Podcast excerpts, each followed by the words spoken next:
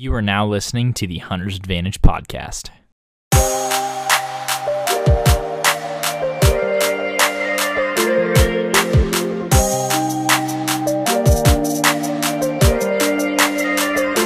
Christian Babcock, the host of the Hunter's Advantage podcast. And what we do on the podcast is we talk to disruptive companies in the outdoor industry, talk about innovative hunting solutions that are changing the landscape, as well as offer you tips and strategy for more successful hunts.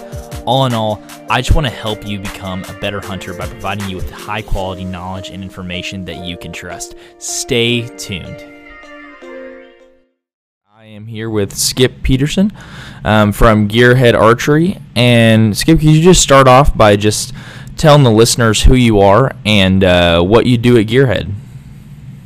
All right, I'm Skip Peterson with Gearhead Archery. Um, we make compound bows, crossbows, and slingshots. So um, we've been we've been working on bow technology since 2008, and um, we've grown the company to you know before we were always looking to come up with ideas to sell to other companies, um, but uh, when we got when we designed the T series bow, it just it shot to that point where we looked at each other and said, "We're not selling this one. We're gonna we're gonna even if it takes us a little longer, we're gonna take this one to the market and." let everyone enjoy what the what the Gearhead T series uh, feels like when you shoot it. So that's that's what we that's what we that's the road we've been going down. Yeah. So what is uh what would you say your role in that specifically is? Are you uh like marketing director? Are you designer, engineer? What does that look like for you? Well, I wear a lot of hats. I guess I guess the one that kind of sums a lot of it up is like the director of operations. So I kind of, you know, I'm involved in the marketing. I'm involved with some designs. Um, even we get in a pinch, you know, even building bowls and that. When you're when you're a young company starting out, I mean, you just you have to wear a lot of hats, and you know, as you grow and grow and grow, well, then you your hats get fewer and fewer and fewer, and you get more focused on on what you need to do. So I mean, right now. Um, yeah, I was more involved in the marketing side of things, but we um, uh, we partnered with a, a marketing group out of Wisconsin here called Bast Durbin, so they're taking a lot of the load off of me now on that with like the social media side of things, the print ads, and just uh, the look and feel of the gearhead ads and stuff um, being created are going to go out. So, so that was a little bit taken off my plate, but um, but now you know we're looking for next year, and it's like um, you know how can we what features on the gearheads can we improve improve for next year and that. So I mean we're kind of you know going down that road right now and seeing what we can uh, what we can bring to the market in 2020. I think just the bow market, in, as you know, holistically is getting. Um, I don't know if saturated is the right word, but there's a lot of like companies popping up. You know, like Obsession, Expedition, Gearhead, just new ones, uh, just ones that you know that aren't Mathews and and PSE and stuff like that. So what was it? And obviously, you guys' bows look incredibly different than most. And so, what well, was? Well, we went. If we weren't different, we wouldn't be having this conversation. I mean, we went. We went. I mean, there's a lot of great bows out there. Every every company makes a great bow. I mean, it's same with you know people can get in an argument with cars. You know, like Ford, Chevy, da da da da da. I mean, you look at the manufacturing processes and stuff like that. You know, we, we all have the same technologies and stuff of how things are made, and it's all good. You know, I look at, at all the bows and it's just a personal feel of what, what you like. And like I said, if, if, if we didn't have something that was different, we wouldn't be doing this. I, I mean, we're not, the, the market is pretty well saturated.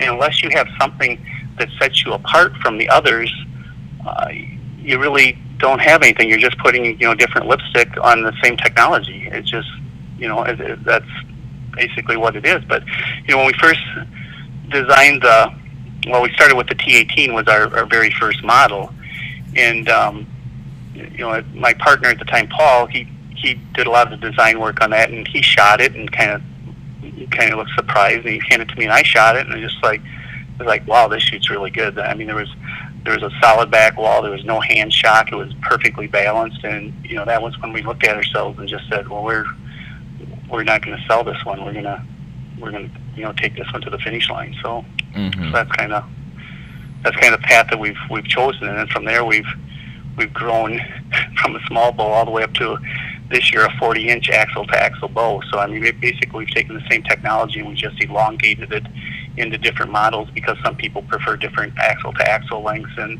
um, some people like different string angles and things of that nature, D- depending on what you want. I mean, if you're looking for a hunting bow or target bow or, or just an all around, you know, target hunting, you know, there's, it kind of depends.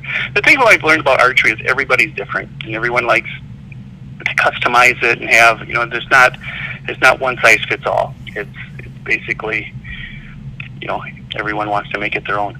Yeah. You got to kind of be prepared for that. Yeah, my intentions with asking that is just purely because I, I just want to ask you, um, what would you what would you say to someone um, that is you know that's coming up to you guys at ATA or one of these shows and is like, uh, what's you know what's what's going to be the main differences if I sh- if I'm shooting a gearhead or I'm shooting, you know, one of these other guys? Because for for the most part, the other bows look you know pretty similar. Um, the other you know companies are pretty comparable. They you know they don't have a grip apart from the riser. Um, you know, a lot of them aren't shooting shoot through risers for all their hunting bows. You know, just stuff like that. So, what would you say um, are the main things that makes Gearhead different? Well, it, it all starts with our riser. Um, you know, we have two two side plates that, in essence, they're exactly the same, and, and the bow is completely symmetrical. So basically, by flipping your grip and moving your crossover cables, you can make it a right or a left-handed bow. But it's just, uh, you know, the, it's the construction of the of the two hor- the two side plates with horizontal members that creates a shoot-through riser structure that is just very rigid, robust, stout. I mean, it, it's just it's really a sturdy riser. And you know, if when you're drawing a bow, if a riser flexes, it takes away from the energy going into the arrow. The stiffer you can make that riser, the more energy that is being transmitted into the into the energy into your into your arrow. So you know, and it's the thing of it is, our history is a robotics company. So we make robots that that transfer materials. You know, three shifts.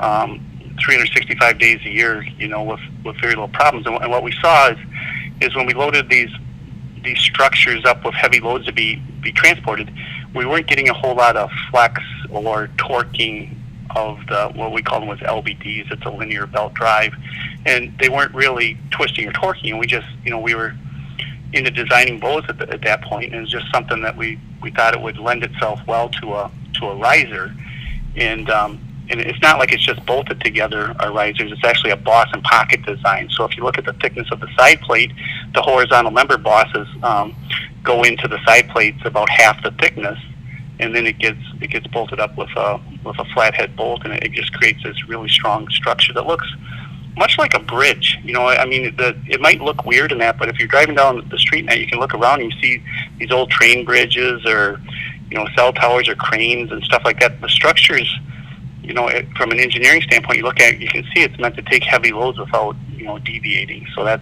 you know, so that's mm-hmm. kind of our basis is is our riser, and then from there, you know, it's just it's a matter of limbs and cams and stuff that that other boat companies have. But the, you know, the the main difference would would be our riser, and and that's kind of what our patents are around as well. So, I mean, it's and and, and then you it just shoots exceptionally well. I mean, it's just from the lack of noise and hand shock and, and the, you know the the way that the cams are designed with the big valley and stuff. It's just it's mm. just a really nice shooting bow. Yeah, and, and it seems to be most of them seem to be pretty fast from you know what I've seen. I haven't got to shoot one. Um, I was looking yesterday, and there's only I think there's only one or two dealers in Oklahoma, which is where I'm from. Mm-hmm. So I haven't and I haven't been to this particular ones, but now the kind of the feedback that I was getting is I, I kind of took to Instagram and Facebook, um, you know, just looking for um, some insight from people in some bow hunting groups and stuff like that. Uh, you know, I was like, hey, anyone ever shot shot these bows? And the kind of the feedback that I was getting was, yeah, they do look they do look kind of weird, but do ne- like do don't knock it until you try it because you know the the people that had shot it, I no one had anything bad to say you know, about the people that have shot it. But I think people were so so many people were so skeptical just purely because the different like how different it looks. And mm-hmm. um, you know, thank God I'm not one of those people that is judging immediately how it looks because you know I've shot short axle axle bows before, and I, that I think I wouldn't like because you know I'm really tall and have a really long draw length, and those ended up feeling good too. So you know what would is that the is that the main um, issue for you guys? Is a lot of people you know discounting what uh, you know what you guys have accomplished at Gearhead because of the way that it looks? Yeah, the the looks that you know we also did some silly things in the beginning. I mean, look back at our history and and stuff. I mean, a lot of companies, if they want to make a change in that, they do it over a progression of years where they take they take small steps. So like the the consumer market don't really notice it as much. Where you know, all of a sudden we come out with a shoot through riser, you know, awkward looking bow, and it's just like it's kind of like people like whoa, you know, no, not for me, or just it's ugly, and you know, so you, you get all that. But you know, same thing too. Like when I would go to shows, um, consumer shows, and you know, you get people coming by and they're like, "What is this? A kid's bow?" And, and then I talk them into shooting it, and the first guy shoots it, looks at his buddies, they go, "Oh, you got to shoot this," you know. So and, and then you suck the other people, and they start shooting it, and you know, they they're all really they're all really impressed at how well it shoots, Mm-hmm. and um, and I guess that's that's all that matters. But even like in the early days, like the archery archery talk and stuff like that, you know, you get the people that are haters just because of the way it looks. And at first, you know, we were on there and kind of trying to explain what we've done and stuff like that. But in, in the end, they're really not listening or trying to understand. But then, as you get bows out there and people start shooting them, the people that are shooting them actually come to your defense. So I mean, when they see people kind of knocking it, and they just tell them, they say, "Well, you really shouldn't knock until you try it because it does shoot, you know, exceptionally well." And and then you know we we started getting into the the competition side of things, and you know we always tried to. We built this bow for bow hunters because that's what we all are. We're all bow hunters, Mhm. and so when we were trying to you know break into the competition side of things, we always focused on the, the bow hunter classes because we figured that's you know that's your your blue collar worker that's that's out there you know um, you know doing all the hunting and, and we've done really really well at that. I mean the the Vegas shoot in the bow hunter class we've we've won it back to back years now and this year we swept the podium with three different models. We had a, a T twenty four that won it, which is a really short axle to axle bow, a twenty four inch bow Mm-hmm. and then we had a, a 40 inch in second and a 30, uh, I think a 36 in third. But but it, it's just you know, and then we did Cincinnati indoor, and we've won that back to back, you know, two years in a row. And then uh, for the first time, we had some shooters at the Dakota Classic this year, and we got first and third um, at the Dakota Classic. And these are all in the bow hunter class. And now the ASAs are fired up and stuff. And uh,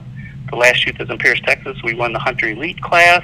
So I mean, we're we're performing really well at uh, at high high ends. And you know, a lot of people will say, well, you know, it's a shooter. And some people say it's a bow. It's, it's a combination of both. I mean, you need you need people shooting that got good skills, but you you know those people also want to shoot good equipment. So Mhm. you know, and they and if you if you like what you shoot, you know, you're you're going to shoot it better. Um, case in point, the the first year I went to Cincinnati uh, Indoor Nationals, there was this um, this family that came up. Their their daughter had competed, and um, I don't know what else she, what other bow she was shooting, but she finished like 34th, and they were interested in getting a gearhead just because they were intrigued by the design and that. So at the next ASA, I I dropped off a loaner bow that she could just see if she liked it. And then I picked it up on the way back, and then after a week, they said, "Oh, we got to have one." So I they bought one. I sent it down to them, and and um, she's podiumed every event this year, and she actually uh, won um, national championship for the indoors for the high school uh, girls pins, and then she's been she's been really consistent in, at winning most of her events. So I mean, it's just something that it's like, yeah, she's she's developed into a really good shooter, but you know was but she likes shooting the bow, and because you like shooting the bow, she shoots it more. So then her skill level increases. So Mm-hmm. kind of, it kind of goes hand in hand. Yeah. So No, that's. I, I was really intrigued to see that you guys had target bows. Um, right, like that. Right. That was kind of. I, I saw you know on your guys' socials that you had had some people podium like podiuming like you said, and I was just like, this is this is really intriguing that they're they're using this as a target bow. So that that one kind of caught caught me off guard a little bit. Well, that that was our our founder, Paul Trapowski. He, you know, we were always into the hunting stuff, and and when we designed the bow, we were into backpack style hunting, like going in five miles, and so that you know, the smaller the better, the most minimalistic the better. But then um, a few years ago, he went to the Vegas shoot, and, and he was actually shooting with the T18, 18 inch, and he's, he's competing at uh, at Vegas with that. But he just saw there was a demand for the on the target side for a, a longer axle to axle bow. They they like the the, the less acute string angle and mm-hmm. and and things of that nature. So with our platform, it's really easy just to elongate the the side plate, and a lot of your internals stay the same, and it's just a matter of um, uh, maybe adding a few more internals so your structure um, stays as rigid as, as it should be. And um, so actually to create a, a longer AT, ATA wasn't that difficult. It's just a matter of you know finding what the people wanted and, and creating something that your customer uh, desires. So maybe we could talk about the uh, the sh- the shortest one you guys have. It, and I was looking at one. I think it was 24 inches. I think that's mm-hmm. what it was. We actually have two shorter than that. We have a we have a 20 inch and we have an 18. Okay, so yeah, so from someone that's hunting, so I shoot a 28 inch axle to axle bow, and for me being like six three, it seems small.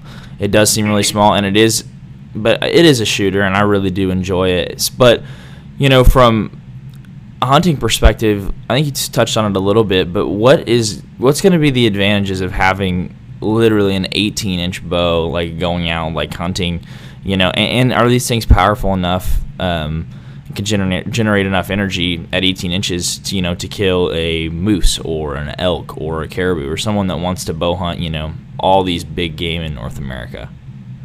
Well, well, one guy actually has killed two moose with the with the T20 out of Alaska and he's shooting that at uh, I believe 65 pounds, and, and he's got 29 inch draw. But in our catalog, I got a couple pictures of every year he sends me a picture of a moose, you know, mm-hmm. that he's shooting with that. Um, and then we got a few people that have shot uh, bu- buffalo with a 24 inch. Um, so you know, it just comes down to you know arrow placement, kinetic energy, and, and things and things of that nature. But um, you know, a little bit of our history. I mean, we started out the first bow we came out with was an 18 inch axle to axle bow, and and it had a fixed draw length of 25 inches. Well, if you're a 29 inch, well now you got to use an extended release or you got to use an extended D loop to get you back to your anchor point. Mm-hmm. And you know when we came out, that was that was a mistake on on our part, just because. Um, you know, a lot of people now, when they think of gearhead, they think, "Oh, it's a really short bow. We got to use these these long releases or extended D loop, and you know there's a lot of pushback on that. But you know that's that's not the case anymore. We we did some cam work in that, and now you can you can get an 18 inch bow that uh, has draw lengths out to um, about 28 and a half inches. You know, from 25 out to to 28. Actually, I think we, we can go 24 on on the low end mm-hmm. the 18. And you know, so we have draw lengths with cam specific um, bows all the way out to where people can use whatever um, release that they would like to use. So we've, we've really made some good advances in, in that. But from a hunting standpoint, an 18 inch bow, I mean, just think of that in a ground blind or, or you're sitting in your tree stand and normally you have you hang your bow up and now it's, you got something that's half that size that you can sit on your lap and the deer comes in, it's just less movement. You're just, you have it on your lap, you can just rotate it and shoot. And, you know, so there's, from a hunting standpoint, there's a lot of advantages being smaller. And from an accuracy standpoint, I mean, they're they're just as accurate as you know any anything else. I mean, it just comes down a little bit to you and your technique and practice. But I mean, a bow is just a machine that repeats. And um, you know, some people worry about the axles to axles being small, to being um, not as forgiving or being a little you know a little torquey. But uh, again, with the with the um, design of our bows and that, I mean, everything is is centered. So um, if it, did move a little bit, the, the movement's over the rotation of the, the arrow where if you know, maybe you have a shelf rest or something, you're a little bit high, a little bit low, and you, you move a little bit, uh, the degree that you're off is magnified a great deal. So I mean, there's there's definitely advantages to the to what we have from, mm-hmm. from a hunting standpoint. Yeah, no, definitely, I think so. I think I was watching a video of uh, of one of your earlier models because there was this guy that I um, I was watching and he was hunting axis deer in Lanai in Hawaii, and he yep. had like a uh, he had like a four inch long D loop, and I was like, this yeah. does not make any sense to me. Like I I just I could not wrap my mind around why he did, and I was but anyways, I mean that makes perfect sense what you guys were saying. You guys were saying, but um, Yeah. Yeah, it, that's that's something that you know that was very early on, and again, you can use you can use any. You know, we make draw lengths to fit anyone. Right. The, the, the thing about the extended D loop though that kind of helped was when you have a long D loop like that. If you put like side pull on your string in that, you're just you're pulling the, the D loop. It actually di- kind of divorces you a little bit from the draw cycle. It kind of decouples it from the string a little bit. You do. I found that I shot. Um, so we had an extended uh, release, and we also you could have an extended D loop. I actually shot the extended D loop a lot more accurate than the release because I could actually I could actually bring it into my face a little bit tighter, and, Mhm. I, I anchored up a little bit more solid with the D loop than I did with the with I did with the release. I, I shot it a lot better. But I mean, right now I you know, I'm a 29 inch draw, and I I shoot a, I shoot a bow that's got 29 inch draw, so it's not you know that's kind of old news, I guess. Yeah. with the loops and stuff. But Yeah, anyway. something funny to look back on. What uh, what are the dimensions on what is so to me? I know you guys are using aluminum, and that tends to be pretty light. But um, from my perspective, the bows look, you know, initially look pretty heavy. So what would a uh, if I'm going to be shooting, you know, a 32 or a 30 inch bow, which would be right around where I'd want to be, um, an axle to axle length. What is something like that going to weigh? Uh, aluminum, it's going to be around uh, about four pounds. Uh, if we make it in carbon, it's about three, three, three. I guess on the on the carbon side of things. Mm-hmm. So I mean, that's they they do. I get that comment a lot too, where they like they pick it up and they're like, "Wow, it looks a lot heavier than what I thought." You know, it's it's it's basically removing, you know, the material of what is not needed to end up with the part that you consequently, you know, use. Um, but also too, like the materials, it is aluminum, but it's also it's a 70-75 grade aluminum, which is like twice the tensile strength and twice the fatigue strength of your 60-61 and then we hard coat anodize it. That kind of puts an armored shell around it. So it it really all those little things you do really helps in building up the stiffness of the riser. You know, it, it really it does make it almost like a tank type of a type of a riser. That's good to hear that they're uh, that they're light because I mean they do look they look like a tank and I know they're not. I mean there's no way you guys are Right. shooting a 12 Yep. pound bow. It's just like I said, I haven't even I haven't even got to put my hands on one in person. So that's why I was just so intrigued by it. I was like I see a lot of people shooting it. It's like and and I really it makes me really want to shoot one too. our our target bow is like this year we came out with the B series. So, you know, the T series that we originally came out with, um, it had no adjustability to it. We would actually build it to what you wanted. So, like if you're a 29 inch draw, I know that, that that'd be a five cam, and then whatever weight you are, that's the, the limbs we put on, and and that's that's what you have. Um, you know, there's advantages and disadvantages. If you in the off season you want to crank it down a little bit and not shoot as much weight, or, you know maybe it gets to be cold and you want to crank it down a little bit, it didn't give you that option. Um, so this year we came up with the the B series, which is a totally adjustable bow. You can literally change your draw length with a rotational mod on the cam, you know, four four and a half inches.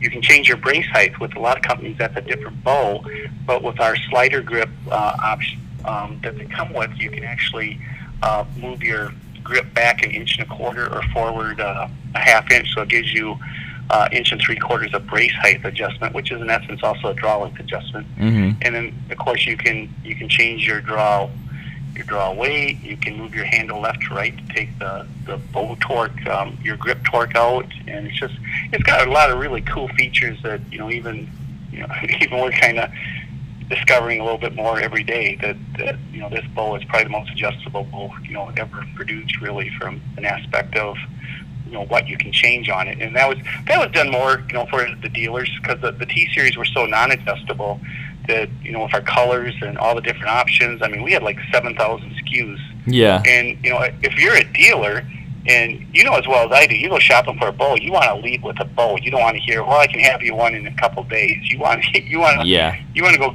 You got money in your pocket. You want to go get a bow. You want to go home with the bow, and and and that's what we.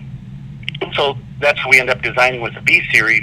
So anyone that can walk into a bow shop can be set up to go home that day with that bow and and consequently we moved the T series to our online store where we can actually now build a bow for you and it has the right draw length and draw weight and all that. If you know all the stuff that you are, we can actually just build the bow for you, and, and we just we have that on our website. But the the B series is strictly a, a pro shop only bow. So you do have the ability to. Someone was like, I want to, you know, get one with certain limb colors and certain riser riser colors, different grip. You have the ability to do that on your guys' website. Um, on the website, they're they're pretty much you. We can we can build whatever. As for the limb colors and that, you know, they all come with limb shield, which is a rubberized coating Okay. um, for protection on the limbs. Uh, they pretty much all come in black. We do have some dipping options and things of that, but you know that would that would be a follow up call, not just uh, not just doing it online and, and I don't even hear from you. That, that'd be like a call to the company and say, hey, I would I would like this as a as an upgrade or something like that. You know, Mhm. from from a color from a color standpoint, because we got you know, in in house dipping and and all that. And then on the the B series for your target models, we actually do a Cerakote in some different colors for uh, for the target models. Okay.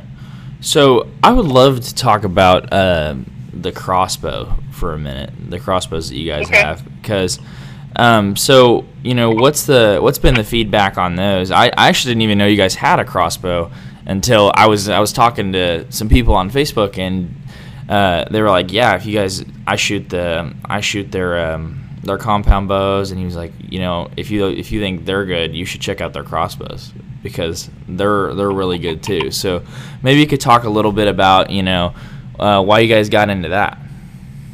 Well, so you know, as we were traveling around uh, pitching our our bow line to different customers, that we had one customer that told us if we came out with a crossbow under five pounds, we would own the market. You know, so when when we heard that, you know, we're all engineers, and you know, we got people that are always thinking what what can you do, and you know, with our design of you know side plates that marry up to horizontal members, and just creating this like superstructure, you know, we're like, oh, what could what could we do? So we ended up designing um, one out of all carbon, carbon side plates, uh, carbon riser, the whole thing, and um, all stripped down. We got it down to four and a half pounds, and um, and then the aluminum version was a little bit about a pound something more, but um, so that's how that was what got the ball rolling in, into the crossbow market, and you know what our initial thought was taking our T18 bow and turning it horizontal and making it into a crossbow. That way, maybe have uh, uh, maybe have a, a bow crossbow combo that could be either way. It could actually be a bow or a crossbow, just basically how you bolt it up. But what we found is when you put the T18 horizontal, you bolt it up to something, as you pull it into the trigger box with the loads, you know, the, your your riser part would like to roll back a little bit, and we needed to create a structure to actually tie that in to the stock portion. So we we designed that to actually make it um, is it bolted together, so it, kind of took away from the idea of, of having a bow be a bow and a crossbow. Uh, so we we designed that and um, we went to market with that there with a, um, with a purchase trigger box, and then um, it's actually a Darton trigger box at the time. I think it was the same one they're also putting into the to the Mission crossbow line as well. Um, so then I started shooting these ASAs uh, in the crossbow class.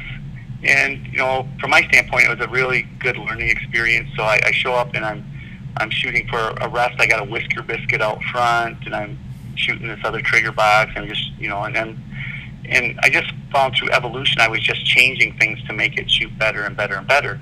And the neat thing about our crossbows is they shoot arrows; they don't shoot bolts. So basically, the same arrow that I was shooting out of a bow, I could nock it on the string of our crossbow, and I would actually shoot the same arrow.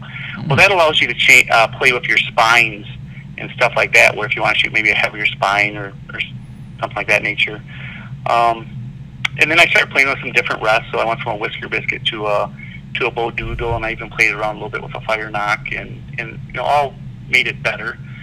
Uh, but the neat thing about is, is using that rest out front, you can actually paper tune your crossbow. So you can actually move your rest left, right, up and down, and you can actually get it to shoot a bullet hole and stuff like that through paper. So it, allows you some, some real good tunability um, at that point. So uh, currently we're, um, our crossbows, they gained a little bit of weight over the last couple of years. I think we're up in about the six and a half to seven pound range now. Yeah. And um, but that's you know a lot of people too when you're shooting the target they actually don't mind having more weight as long as they have it in spots that they like it for balancing and holding. Because in the competition, you know, you think shooting a crossbow, oh man, this is going to be easy, piece of cake. Well, two things. One is you have to hold it. There's no rest or anything involved, so it kind of handicaps you, you know, that way. And um, it's just it's it's harder than what to stand and hold. I mean, it's like shooting. it was very humbling. Let's just put it that way. I was I was just uh, you know good to shoot uh, the crossbow crossbow class, but um, it's one of those things. It, if you look at the the scores, so let's say that you have the vertical bow and they're shooting like a known 40, or the crossbow shooting a known 40.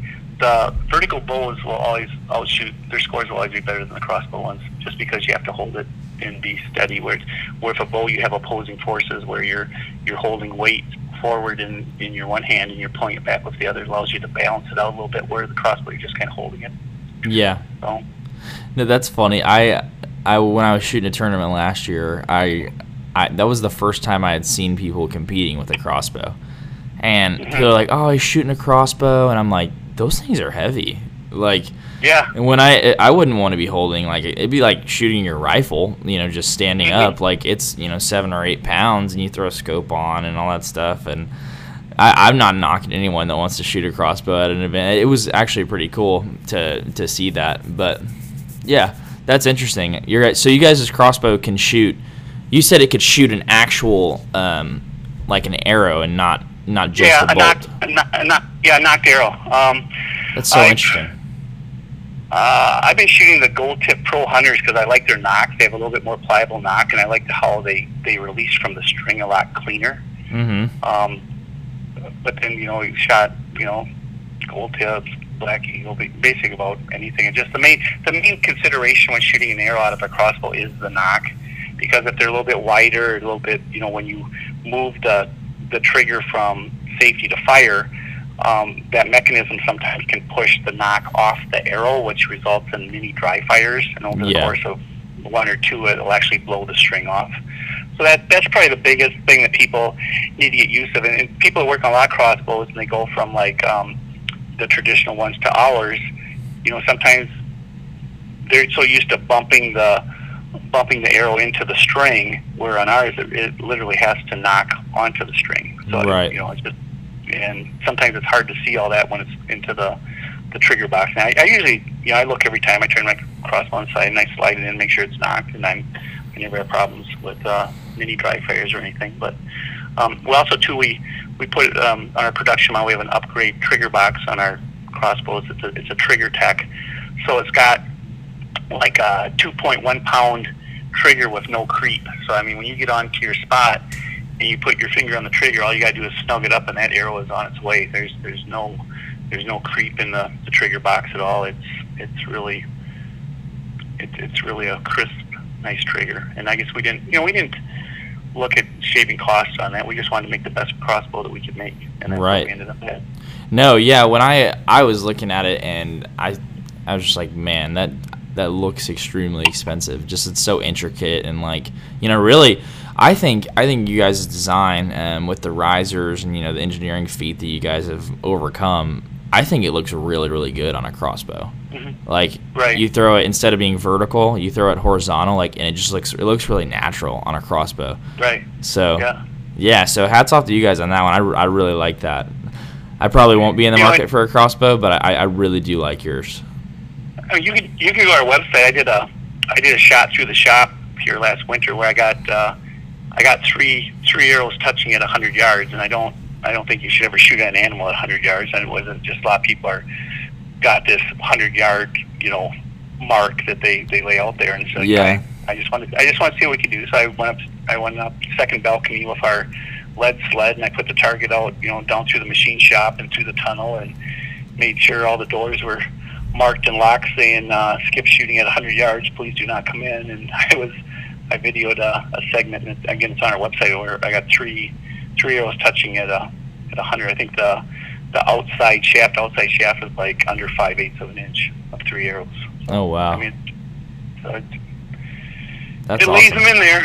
Yeah, no, that's that's awesome. I'm, I mean, I'm that's something I would definitely, you know, recommend to my dad. You know, because he's someone that um, you know, he works works a ton, doesn't want to, you know, put the time into practice with a compound bow, which is, you know, that's fine. Um, but wants to extend his season in archery, and um, you know, maybe that'd be something that he'd be interested in. So there's definitely a room. There's room for it, and uh, I really, really like what you guys did with it.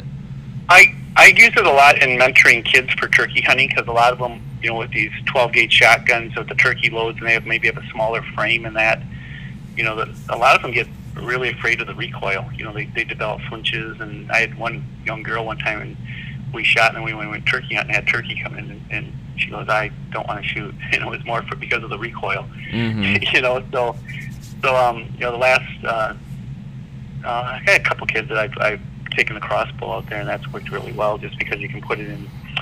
Um, like one of those Caldwell um, sleds, and just let it sit there, and then they can just get behind it and Yeah. put the crosshairs on the on the turkey, and and there's no recoil for them. It's just a matter of squeezing the trigger once once you get the scope on it.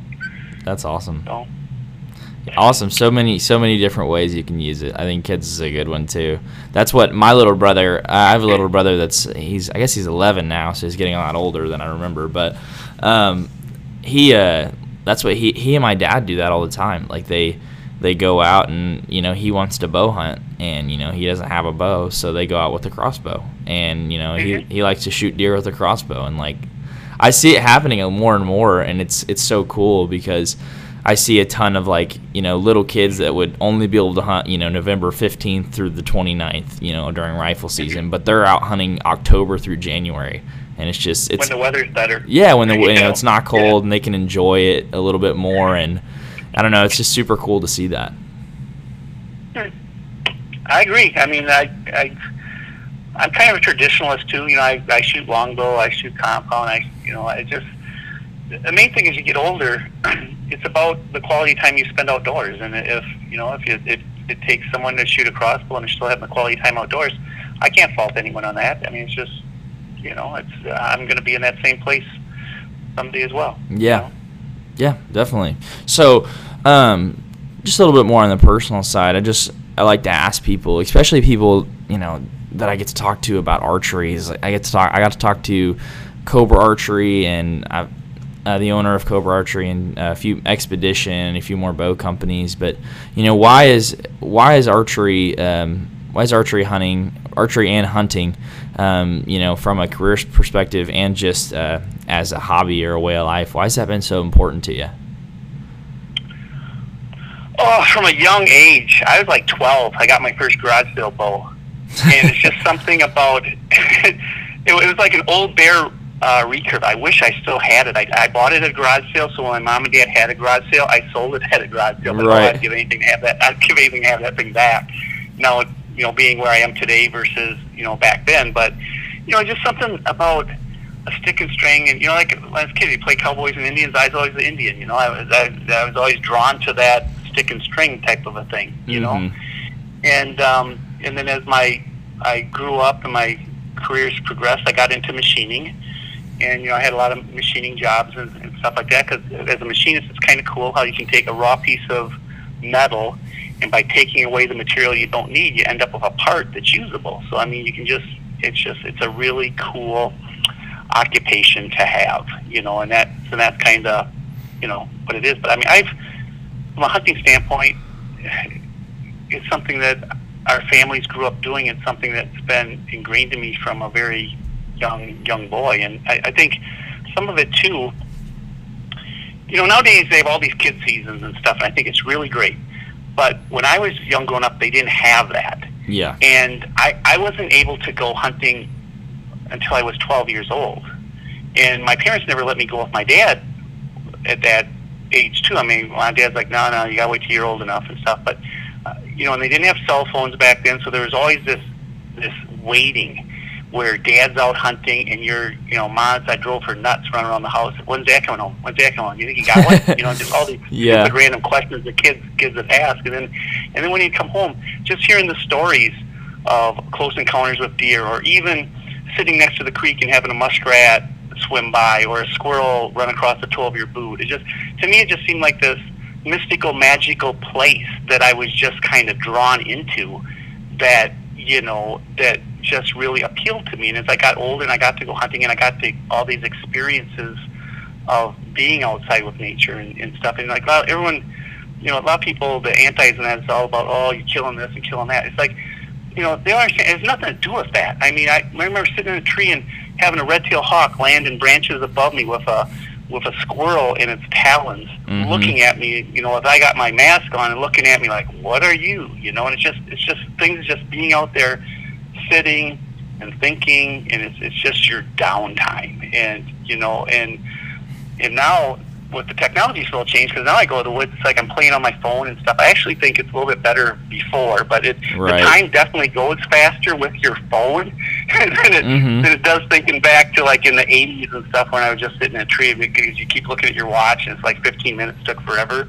And now when you're sitting in a tree and you're you're playing on your phone and stuff, it's like a half hour. Goes by really fast, you know. Right. So, but anyway, that's just I, there's something about you know that, I think that's that's our that's our common thread.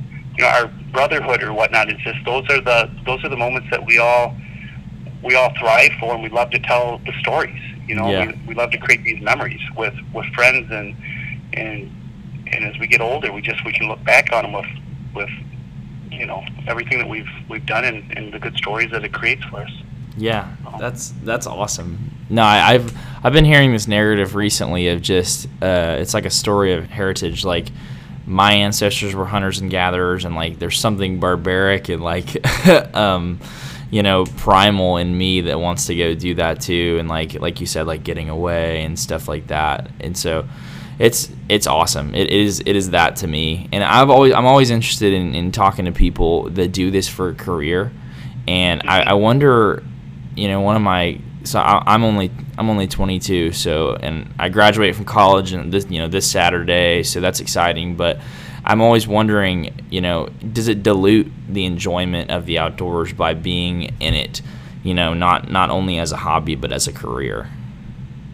Well, since I'm so I'm so into gearhead now, I actually don't hunt as much as I used to, and it, does. I mean, Jason, uh, one of our production managers in the in the plant, we have the conversation a lot. It's like we don't think as much about hunting as we used to. Like if I'm working a regular a regular job and it's not in the hunting industry, when I get home, I'm thinking about hunting. I'm thinking about, oh, okay, where am I going to go in Colorado this year? Or what about Wyoming? Or you're, you're Mhm. thinking. I mean, now that you're building bows and you're trying to come up with new technologies and you're just you're growing your brand, I honestly don't think that much about hunting anymore, and I don't hunt as much as I used to. So that, that's that's the negative side of it, Mhm. where you know, it, and Jason Jason's the same way. He goes, I just don't have the drive like I used to, and I think it's because we're it's a part of us every day, and it's a, it's about every thought of every day, and you know, just um, just trying to find ways to get get that back because I, I definitely miss it Yeah. and um, I, I just I don't know what the, the, the answer is. But I even told my wife it's just like you know I some days it's like you know I remember I liked it better when I was working for this machine shop and stuff. And I can actually just plan my you know my vacations and stuff on that because I also another misconception about you know owning a bow company, running a bow company. You think when bow season would open that you'd you'd have this free time that you could go hunting. Yeah. Uh, uh-uh. no, it gets stupid busy because you now you're trying to keep everyone else in the woods and and getting people bows and equipment and stuff like that. So now it's like it's like you're just helping. you're just helping other people go hunting while you're sitting back in the shop making things. you know, Yeah. so Yeah, that's so funny. that that was that was a misconception on my part. I was thinking I was going to have all this freer time once the bow season starts, but it seems people are buying bows later and later every year now. Where you know sometimes the season's open and they're they're buying bows. Where back when I was younger, it's like I bought my bows in May and June, and I would practice all summer long preparing for the for the fall hunts and that. And it just seems like I don't know, people got other things going on. Everyone's busy now. I mean, Yeah. you have the kids in softball or baseball, and it just it seems like everyone's life is. It seems like it's a little more busier than it, what it used to be. right. And but anyway, I'm just rambling. Yeah, no, that's that's I I, I agree, and, and I mean I bought a bow this year. On I think it was no, yeah, it was four days into the season. I had one break on me, and I was going on an antelope hunt, and uh, I was like, I am not waiting, you know, because you, you, you got a bow break. They're like, oh, send it in. We'll, you know, Right, we'll we'll, right, uh, right, we'll fix it and mail it back to you. You pay the ship, all this stuff. And I was like, no. So I, went I went and bought like a twelve hundred dollar bow right before a hunt. So I definitely could see how people are buying bows and stuff. And and we got. We're in this world now of everybody's got to have the new bow. And when the new bow Mhm. comes out, everybody's getting the new bow, which is really in, really interesting to me because I grew up shooting bows that weren't even the right draw length for me. I didn't even know that was a thing. I just shot what my uncle Right. gave me or what my dad had. So it's an, we're living you a very good too. I'm sure. Yeah. You know, I'm sure you you you modified your anchor point, or you modified the way you stood, and you you shot them well. Yeah, Um, I, I mean, I had I had to. I went. I remember going to you know to a hunting camp out in the mountains, and everybody's shooting the the new Mathews. This is like in 2012 and stuff, and so everybody's shooting the the single cam Mathews. I got an old old Jennings, and I, I'm a 38 plus inch draw, and I'm shooting you know 27 inch draw and um, a a really long D loop and a really long release, and I just I, I it was just about being out there. It wasn't about you know having the new bow and having this and that, and like it's funny because I think I've killed more deer with my the cheapest bow I ever had. I killed the biggest deer. It was like a two hundred dollar bow, and so I mean Right. it is it is what it is. But sometimes I think Another, we another trend I've noticed too is you know back in in my younger days is you know I'd buy a bow and I would shoot that bow for four or five years, and I'd put it back in the box and it'd go in my closet or under the bed or something, and that was my bow. I you know it just seems now people buy bows they'll shoot them for half a year and then they'll put them on eBay or someplace and they're not they're not connected to their their bows anymore. There's no there's no personal connection. They'll they'll buy and sell them you know easy. You know just Yeah. and I I just I always other than that recurve, my first recurve at age 12, I mean, I think I still have all of my bows. I just, I just kind of, kind of hang on to them. They're, they're a part of me. I, this is the bow I killed this with, or this is the bow that I went here with. It just, you know, it's part of your, your history a little bit. And I just think nowadays it seems like people have no problem, you know, buying and selling them every six months. Mm-hmm. Yeah, no, it's like about having the new toy, and I've seen, I literally, I see it all the time of people in all these groups, all these selling groups, and it's just like, well, I've only got 50 shots through it. You know, who wants it? Basically, Right. brand new. I'm like, why? You just, you just lost four or five hundred dollars, and you're trying to sell it loaded for like what you paid for it with nothing. And I'm like, you're losing. So I don't understand. Like, Right. like like it goes back to what you said. It's it's every bow is going to do what you want it to do. If you're if you're consistent with it if you practice with it that has held true for me in whatever bow i shoot.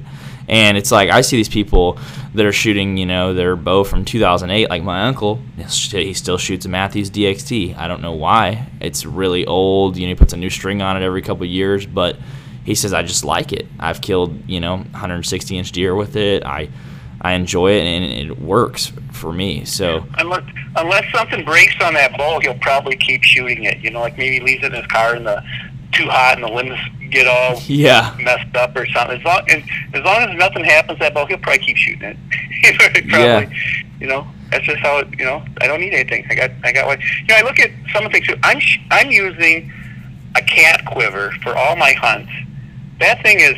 I bet it's 30 years old. I mean, if there's a quiver company out there trying to make money off of me, they're they're not going to make it because I've used this same quiver for 30 years. You know, yeah, and you know you just buy quality quality products and you know you just you're set you know and it's i guess i'm just yeah but then you get the others it's like it's almost like they think it's the product that makes their success and a lot of times your success comes from between your ears hmm and you know the, the product is you know like i said our bows bows are a machine that are meant to repeat over and over and over and over again Yeah. just that's you know, some, what it is I've learned that so so quickly. I, I I thought I thought you know there is a positive correlation with how much money I'm going to spend on a bow and how good I'm going to be with it.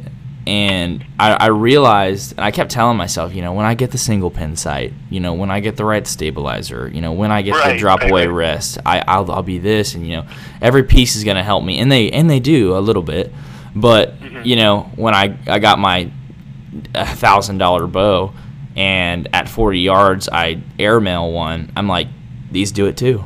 Every every single one of these bows is gonna. It's it's just a. It's an extension of the operator.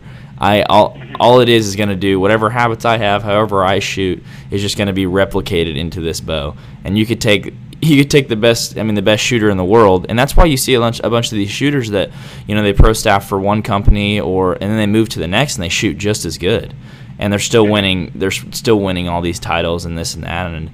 I've, I've just noticed that the bow, and, and that's that's something that's euphoric about it too, is that it is just an extension of myself. It isn't much. It is a stick and a string, but mm-hmm. there's so many different ways that we can manipulate that, and that's just something I've I've learned is, you know, it does it does help to have you know the best technology and have the best bow, but that it's not everything either. Mm-hmm. Yeah.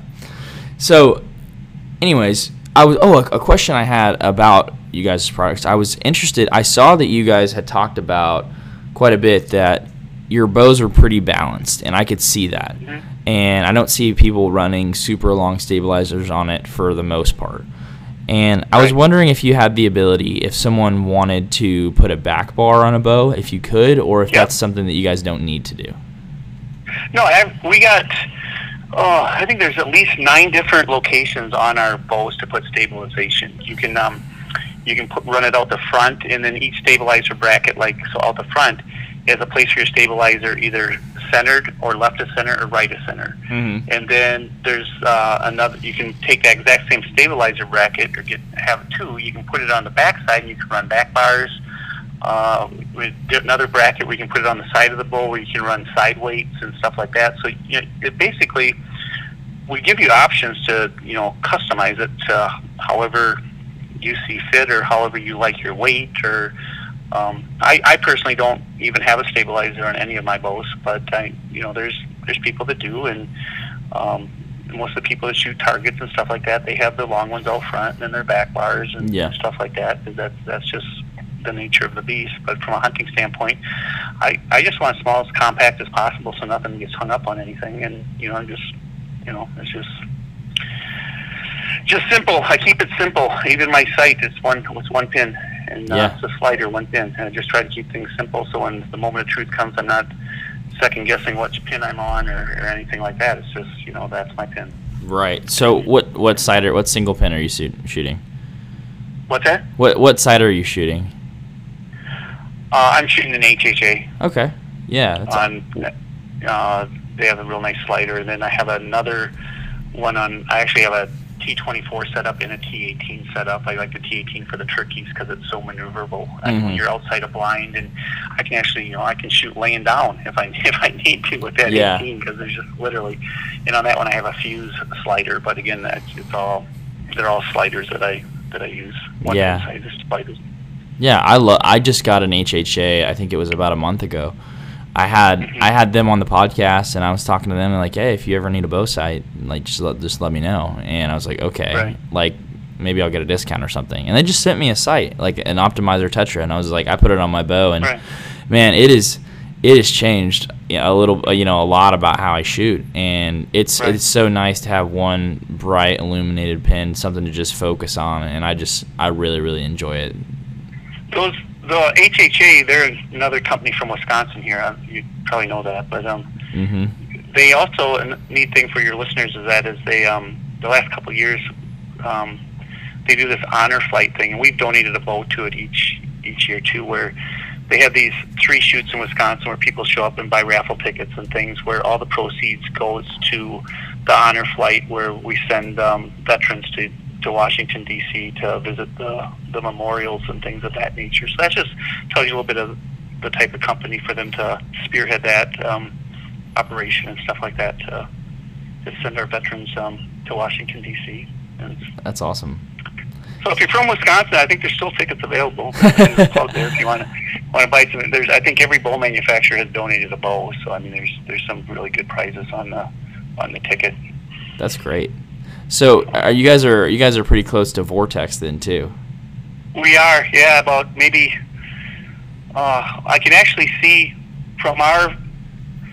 They're in Barneveld, we're in Prairie du Sac, and they're on a higher um, topography, and we're on a higher. So through our boardroom, and that I can almost see about where they're at. You know? Yeah. So it's, it's It's it's pretty close. It's probably as a crow flies twenty some miles, I guess. Mm-hmm. Yeah, that's yeah. There's a lot of a lot of good companies in Wisconsin. That's kind of what I'm learning. So you guys you guys have got it going on up there. Well, these cold winters, there's nothing to do. We, we sit around, we think of what what we can do. yeah, that's awesome. So, um, I was wondering if someone wanted to get involved with Gearhead, um, as far as a you know from a pro staffing outlook or you know something like that. What could they do? Do you guys do pro staff? What? Uh, how can they get involved? you know, we're just learning about pro staff and that. Most people have come to us. Uh, they either send me an email or something like that, and I kind of figure out who they are, what they are, and what they what they do, and things of that nature. Mm-hmm. And um, you know, both hunting and, and target shooting and that. But we're we're still defining what our pro staff is and what we require of the pro staff person and what what we do for the pro staff person. So I mean, we really don't have anything etched in stone on that, but we're we're still kind of learning. We we have a we have a few people, I, probably twenty, I guess, twenty Yeah. or so. But I mean, we're just trying to grow, and we know that the pro staff is a good way to grow. But you know, Right. also too, you get also people say they all these things they'll do, and then they don't, and you're Yep. trying to, and, and then you're trying to monitor all that, and it's just more time and Mm-hmm. and it's just, but yeah, I mean, that's most most people. Uh, either it starts with an email. And Yep. Saying, hey, yeah, this is who I am. This is what I do, and things of that nature.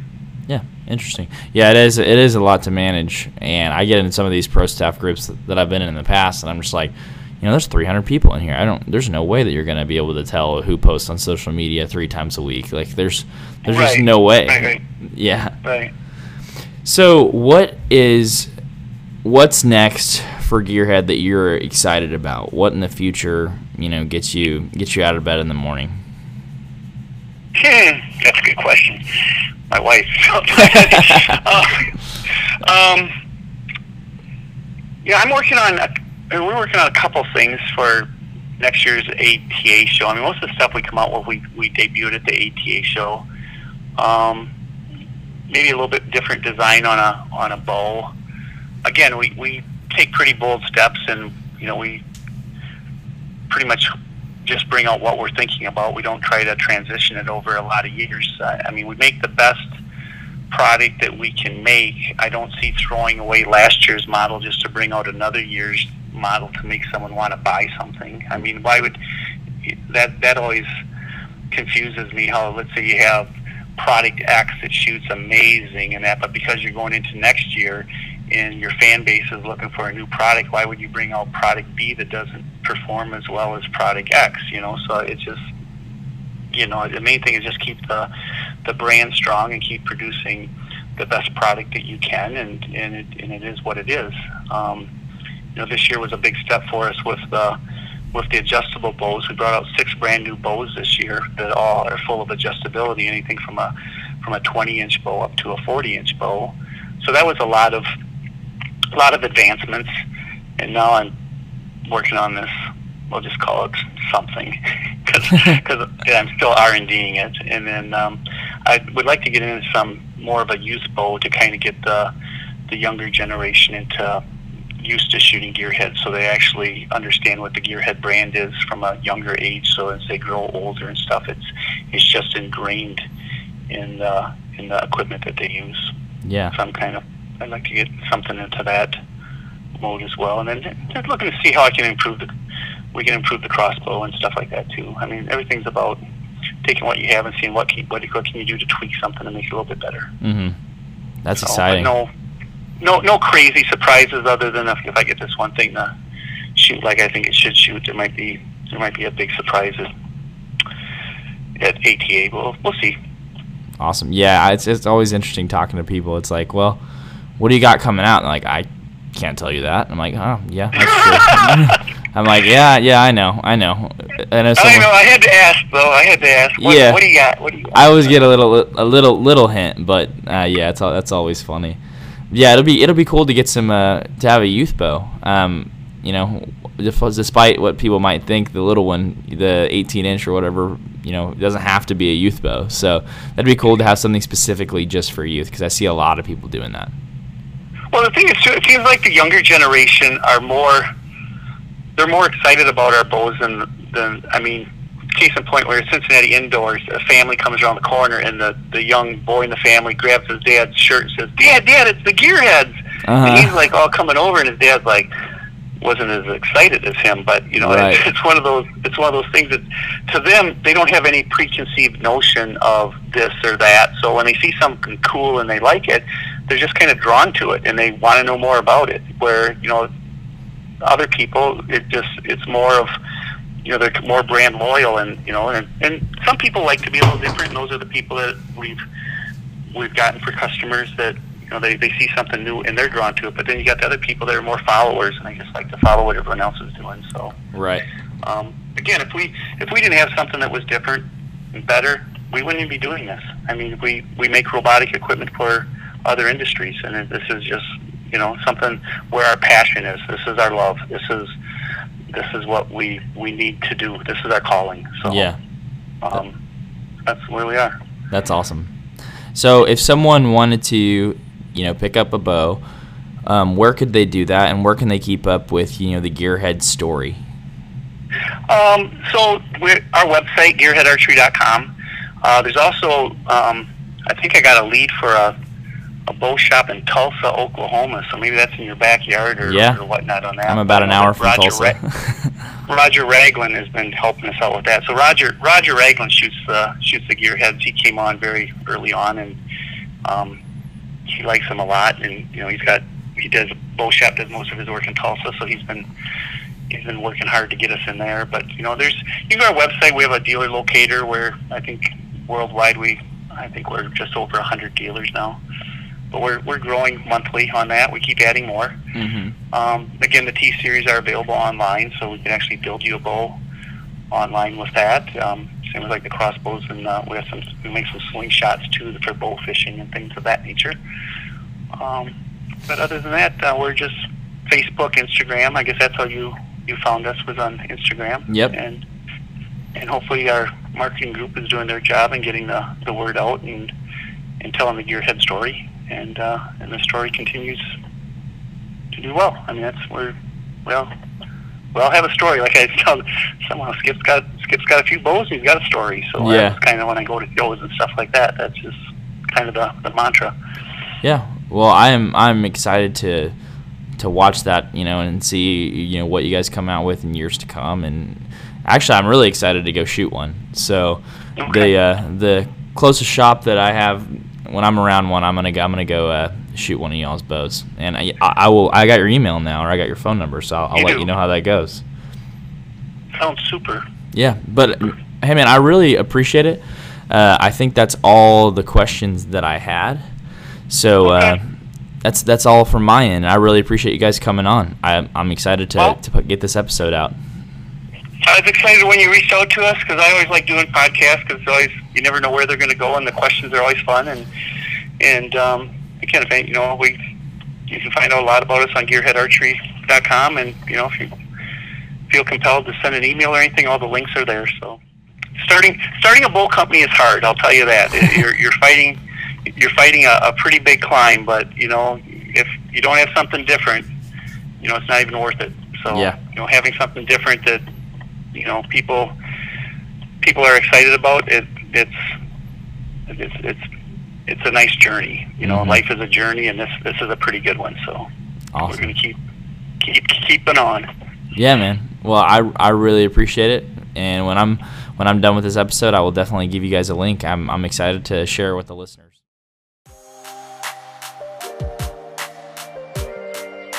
Hey guys, appreciate the listen to the Hunter's Advantage podcast.